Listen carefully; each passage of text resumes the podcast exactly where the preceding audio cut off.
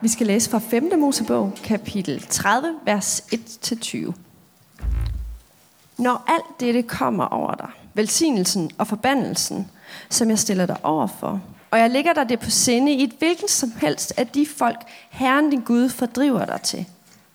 Og du vender om til Herren din Gud, og adlyder ham af hele dit hjerte og hele din sjæl, ganske som jeg i dag befaler dig, både du og dine sønner – da vil Herren din Gud vende din skæbne og forbarme sig over dig.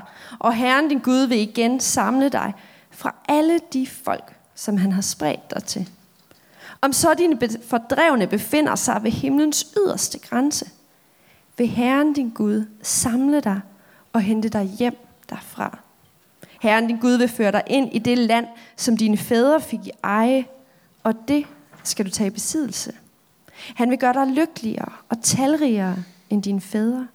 Herren din Gud vil omskære dig og dine efterkommeres hjerte, så du elsker Herren din Gud af hele dit hjerte og af hele din sjæl, for at du må leve. Og Herren din Gud vil lægge alle disse forbandelser på dine fjender og modstandere, som har forfulgt dig. Selv skal du vende om og adlyde Herren og følge alle hans befalinger, som jeg giver dig i dag i al din gerning. Vil Herren give dig frugt af dine moderliv, frugt af dit kvæg og frugt af din jord i overflod. For Herren skal igen glæde sig over dig til dit eget bedste, som han glædede sig over dine fædre, når du adlyder Herren din Gud og holder hans befalinger og love, som der står skrevet i denne lovbog, og vender om til Herren din Gud af hele dit hjerte og af hele din sjæl. For det, jeg befaler dig i dag, er der hverken ufatteligt eller fjernt. Det er ikke i himlen, som man måtte sige. Øh, hvem vil stige op i himlen og forhente det ned til os og forkynde det for os, så vi kan følge det?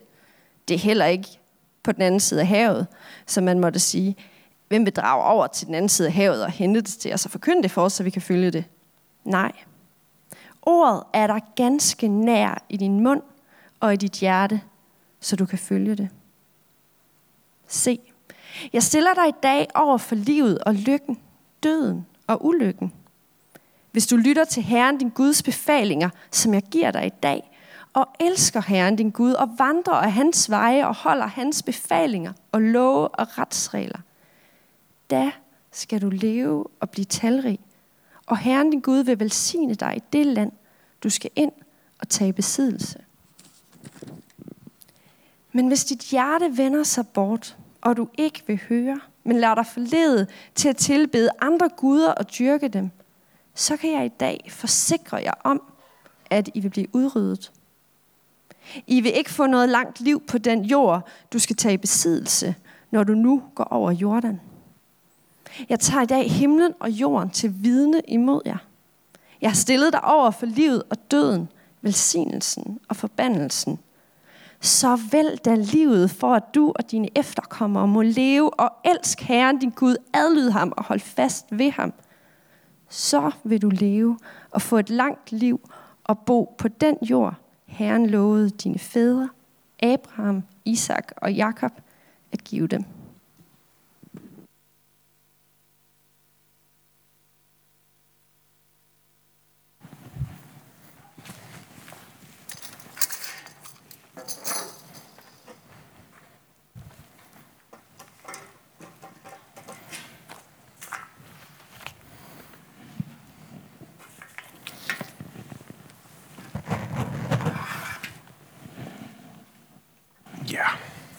Så er vi der.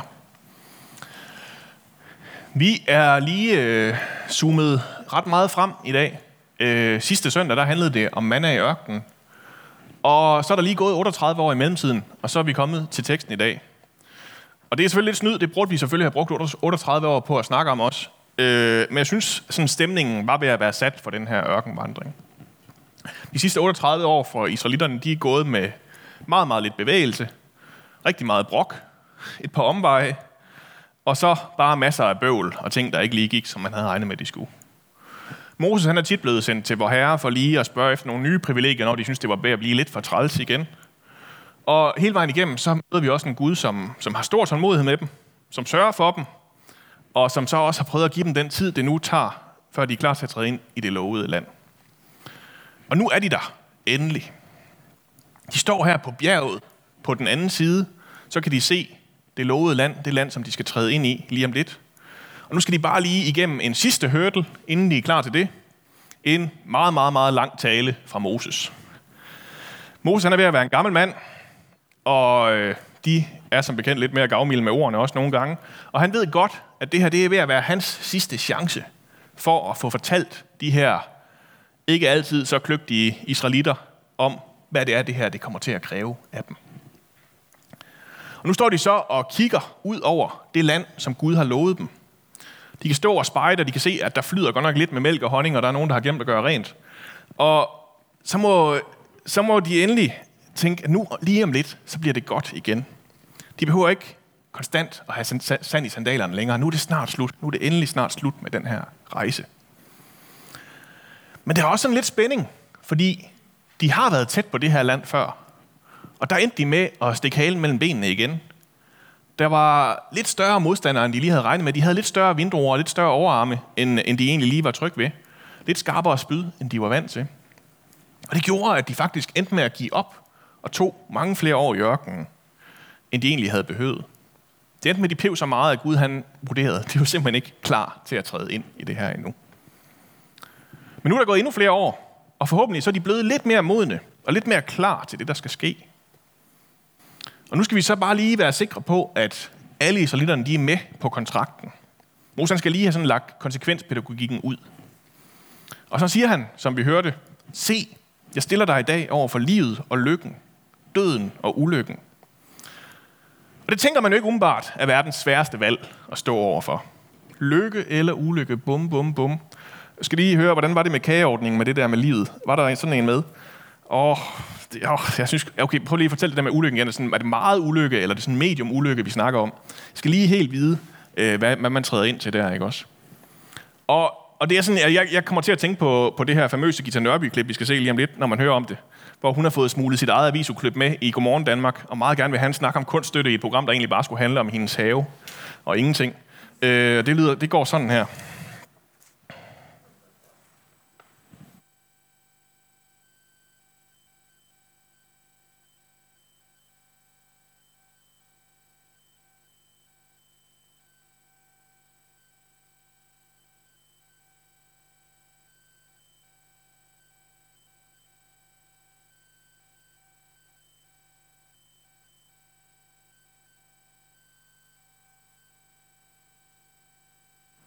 Øh, hvor der står, at hver anden synes, at kunststøtten skal sættes ned.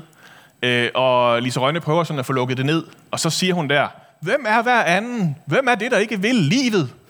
Øh, og det er jo det, der er spørgsmålet, ikke også? Hvem er det, der ikke vil livet? Det er det, det skal handle om i dag. Det er overraskende mange, tror jeg, der ikke vil livet. Måske endda os alle sammen. Freud, psykoanalysens fader, han, han taler om det, som han kalder for dødstrævet de todes stribe, som er et behov i alle os mennesker, som øh, finder sit udtryk i for eksempel vores aggressioner, når vi sådan bevidst prøver at skade andre mennesker om os selv, i vores gentagende tvangshandlinger, hvor vi bliver ved med at sidde fast i det samme mønster, og simpelthen ikke rigtig kan finde ud af at give slip på det, selvom vi har erfaret gang på gang, at det går galt. Og så bare vores generelle selvdestruktivitet, som han sådan kan iagtage blandt mennesker – man kan simpelthen observere, at de fleste af os, vi tager del i sådan en, en selvdestruktiv opførsel, hvor hvis det er sådan er i den milde ende for mig, så er det sådan noget, når jeg glemmer at bruge mit havesænkebord, ikke også? Når jeg kører for stærkt i regnvejr og risikerer mit liv på den måde. Eller når jeg kommer med, med dumsmarte bemærkninger, øh, som, som min nye kusines mand sagde til mig, efter sådan har været med til de første par familiefester. Pelle, har du ikke fået virkelig mange tæsk som barn? Øh, det har jeg overraskende få, fået få, overraskende få af, men, men, øh, men, øh, men det burde jeg måske have fået flere af. Og det, det undrede Freud, at han kunne observere det her, den her opførsel hos mennesker. Fordi hans generelle hypotese var sammen med, med Kant og alle de andre store filosofer, at os mennesker, vi lever vores liv efter det, vi kalder the pleasure principle.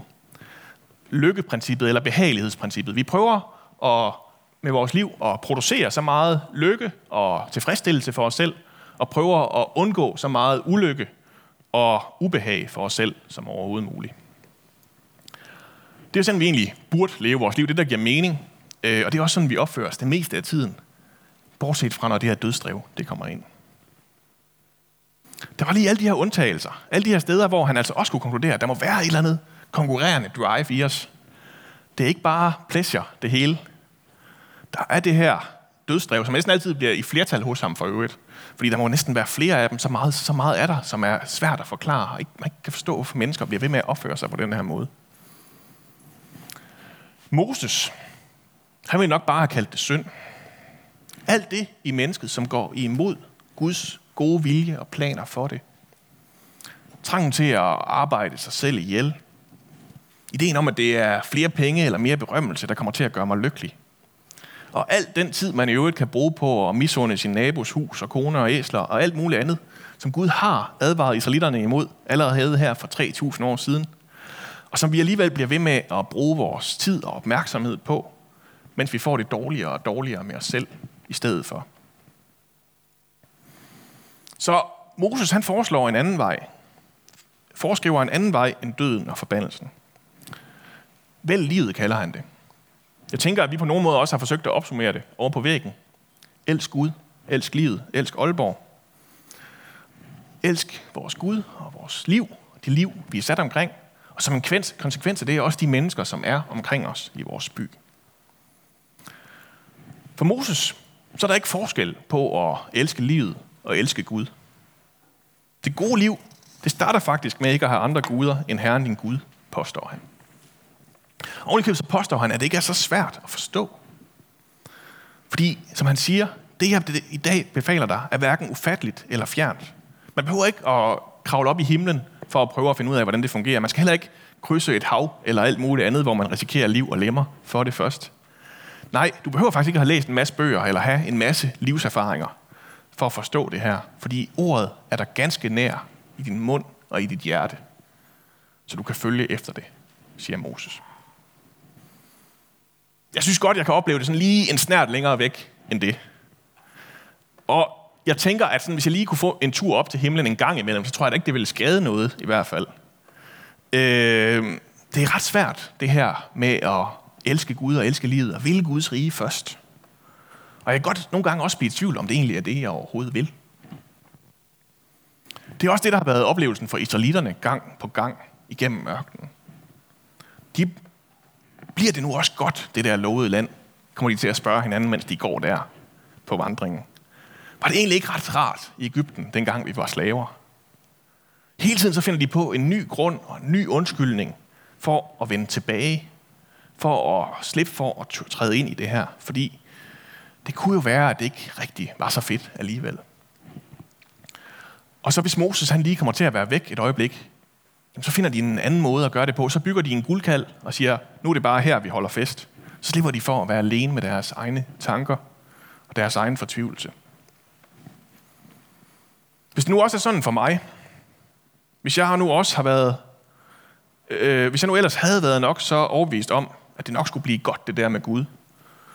Og så efterhånden fundet ud af, at måske så vil jeg i virkeligheden nogle gange meget hellere have, at et eller andet andet var vigtigt. At mennesker synes godt om mig, eller et eller andet. Jamen så er jeg jo nødt til at undersøge det. Gå ind i det sammen med, med Helligånden, med Guds ord. Det er det, den der daglige omvendelse, vi nogle gange snakker om, går ud på. Se på tingene, som de faktisk er. Hvad er det egentlig, der styrer mig? Hvad er det egentlig, der motiverer mig? Og så er det egentlig ret tit, at, at bare ved, at jeg får sagt det højt, i et trygt sted, sammen med mennesker, jeg stoler på, så er det ligesom om, at det allerede der begynder lidt at miste sit tag i mig. Men det kræver lige, at man tør at sige det højt. Og tror på, at det er trygt og sikkert at gøre det, der hvor man er. At jeg ikke bare lige pludselig står nøgen tilbage uden noget, når jeg har givet slip på det, jeg nu ellers styrede mit liv efter. At jeg har mennesker omkring mig, som kan give mig muligheden og trygheden og spørgsmålene til, at jeg faktisk får lov at opdage det.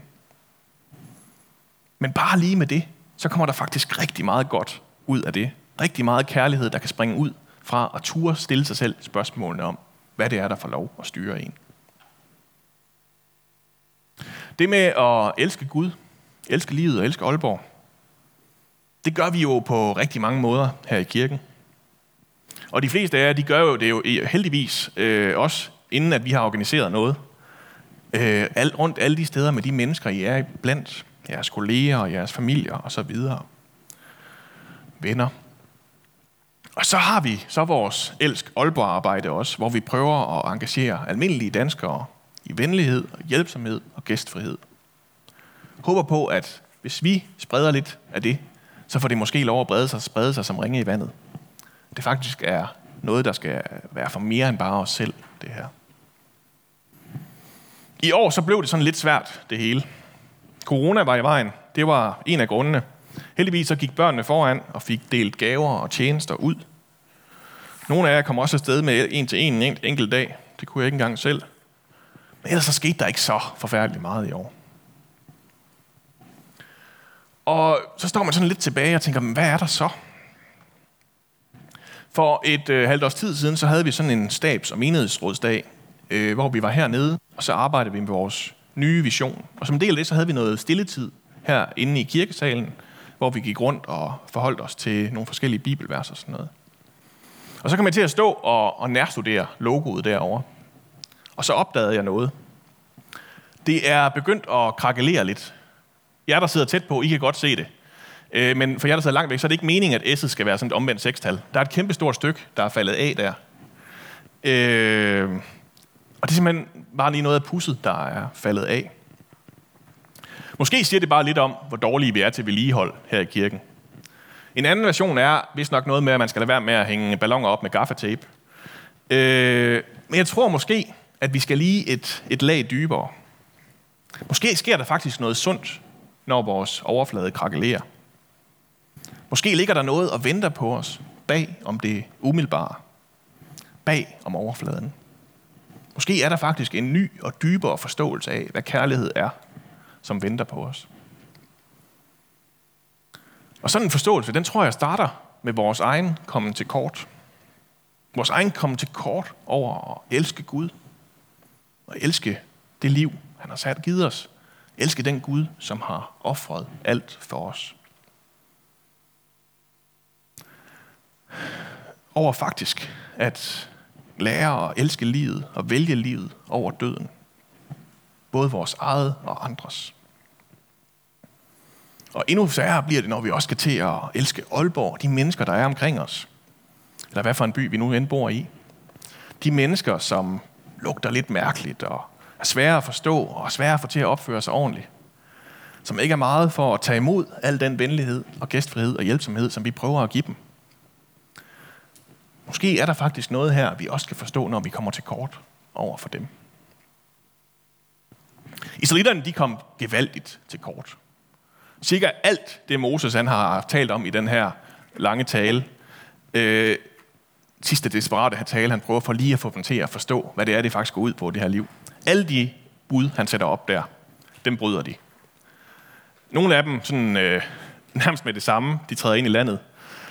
Nogle venter de lige et par år, før de gør. Ikke tage landets afguder til sig. Tjek, det gør vi lige. Ikke dræbe hinanden og slå hinanden ihjel. Ej, det kunne vi da også godt lige prøve. Ikke have to slags vægtlodder i den pose tunge og lette, som man nemmere kunne snyde med handler.